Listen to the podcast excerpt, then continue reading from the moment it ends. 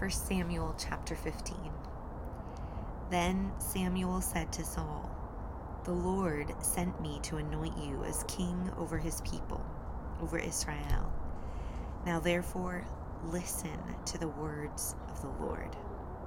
Thus says the Lord of hosts I will punish Amalek for what he did to Israel, how he set himself against him on the way while he was coming up from Egypt.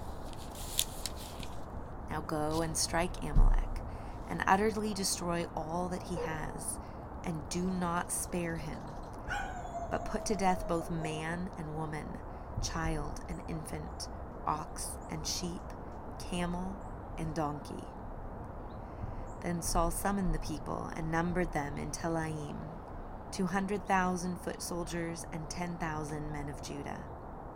Saul came to the city of Amalek and set an ambush in the valley.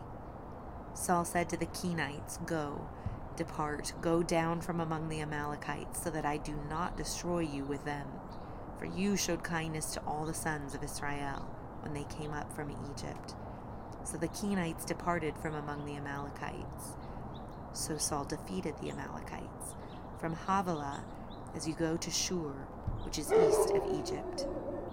He captured Agag, the king of the Amalekites, alive and utterly destroyed all the people with the edge of the sword. But Saul and the people spared Agag and the best of the sheep, the oxen, the fatlings, the lambs, and all that was good, and were not willing to destroy them utterly. But everything despised and worthless, that they utterly destroyed. Then the word of the Lord came to Samuel, saying, I regret that I made Saul king, for he has turned back from following me and has not carried out my commands. And Samuel was distressed and cried out to the Lord all night. Samuel rose early in the morning to meet Saul, and it was told Samuel, saying, Saul came to Carmel, and behold, he set up a monument for himself, then turned and proceeded on down to Gilgal. Samuel came to Saul, and Saul said to him, Blessed are you of the Lord. I've carried out the command of the Lord. But Samuel said, What then is this bleating of the sheep in my ears, and the lowing of the oxen which I hear? Saul said, They've brought them from the Amalekites, for the people spared the best of the sheep and oxen to sacrifice to the Lord your God, but the rest we've utterly destroyed. Then Samuel said to Saul, Wait, and let me tell you what the Lord said to me last night. And he said to him, Speak.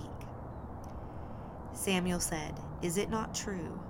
Though you were little in your own eyes, you were made the head of the tribes of Israel. And the Lord anointed you king over Israel.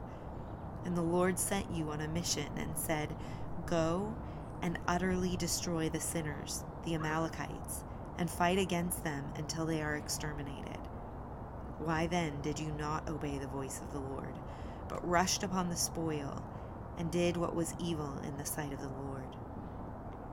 Then Saul said to Samuel, I did obey the voice of the Lord, and went on the mission on which the Lord sent me, and have brought back Agag the king of Amalek, and have utterly destroyed the Amalekites. But the people took some of the spoil sheep and oxen, the choicest of the things devoted to destruction, to sacrifice to the Lord your God at Gilgal. Samuel said, Has the Lord as much delight in burnt offerings and sacrifices as in obeying the voice of the Lord? Behold, to obey is better than sacrifice, and to heed than the fat of rams. For rebellion is as the sin of divination, and insubordination is as iniquity and idolatry. Because you have rejected the word of the Lord, he has also rejected you from being king. Then Saul said to Samuel, I've sinned.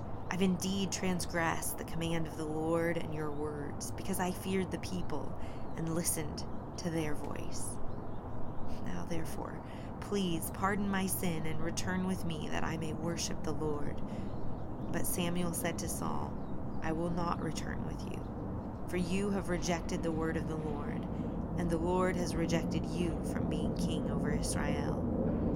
As Samuel turned to go, Saul seized the edge of his robe and it tore. So Samuel said to him, The Lord has torn the kingdom of Israel from you today and has given it to your neighbor who is better than you. Also, the glory of Israel will not lie or change his mind, for he is not a man that he should change his mind. Then he said, I've sinned, but please honor me now before the elders of my people and before Israel, and go back with me that I may worship the Lord your God.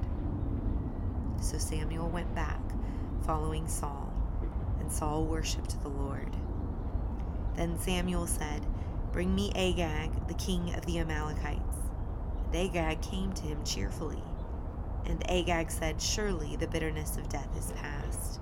But Samuel said, as your sword has made women childless, so shall your mother be childless among women.